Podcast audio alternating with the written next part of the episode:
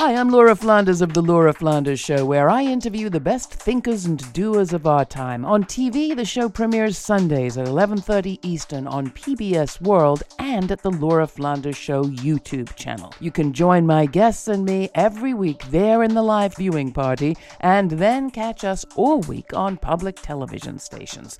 Prefer to listen? Find us on a radio station near you or subscribe to the free podcast. You'll find listings and ways to subscribe at lauraflanders.org. That's also where you'll receive my regular commentaries. I call them the F word. Here's this week's.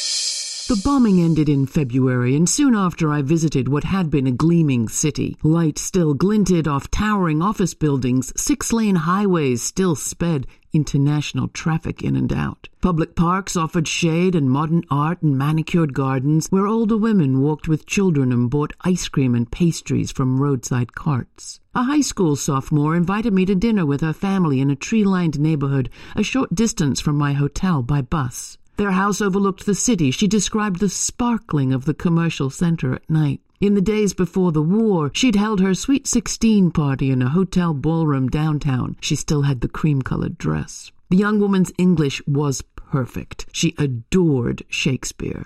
She'd hoped to apply to study in Oxford, but that was before. Several of the girl's friends had studied abroad, as had the doctor I'd met earlier that day. White coat, silvering hair at the temples. He had not only studied, but taught in most of the capitals in Europe. A pediatric heart surgeon, his work in his state of the art hospital had saved patients from across the region.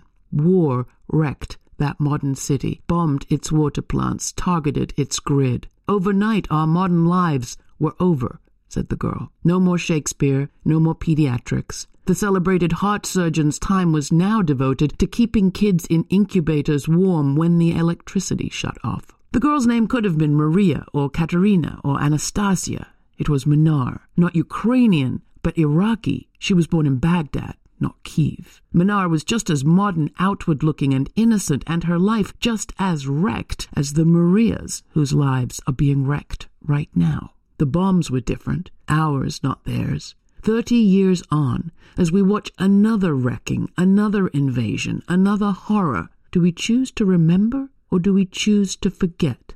Prison abolitionist Mariam Kaba says of struggle, we do this till we free us. Likewise, it seems to me, war is till we stop it. We need to stop it.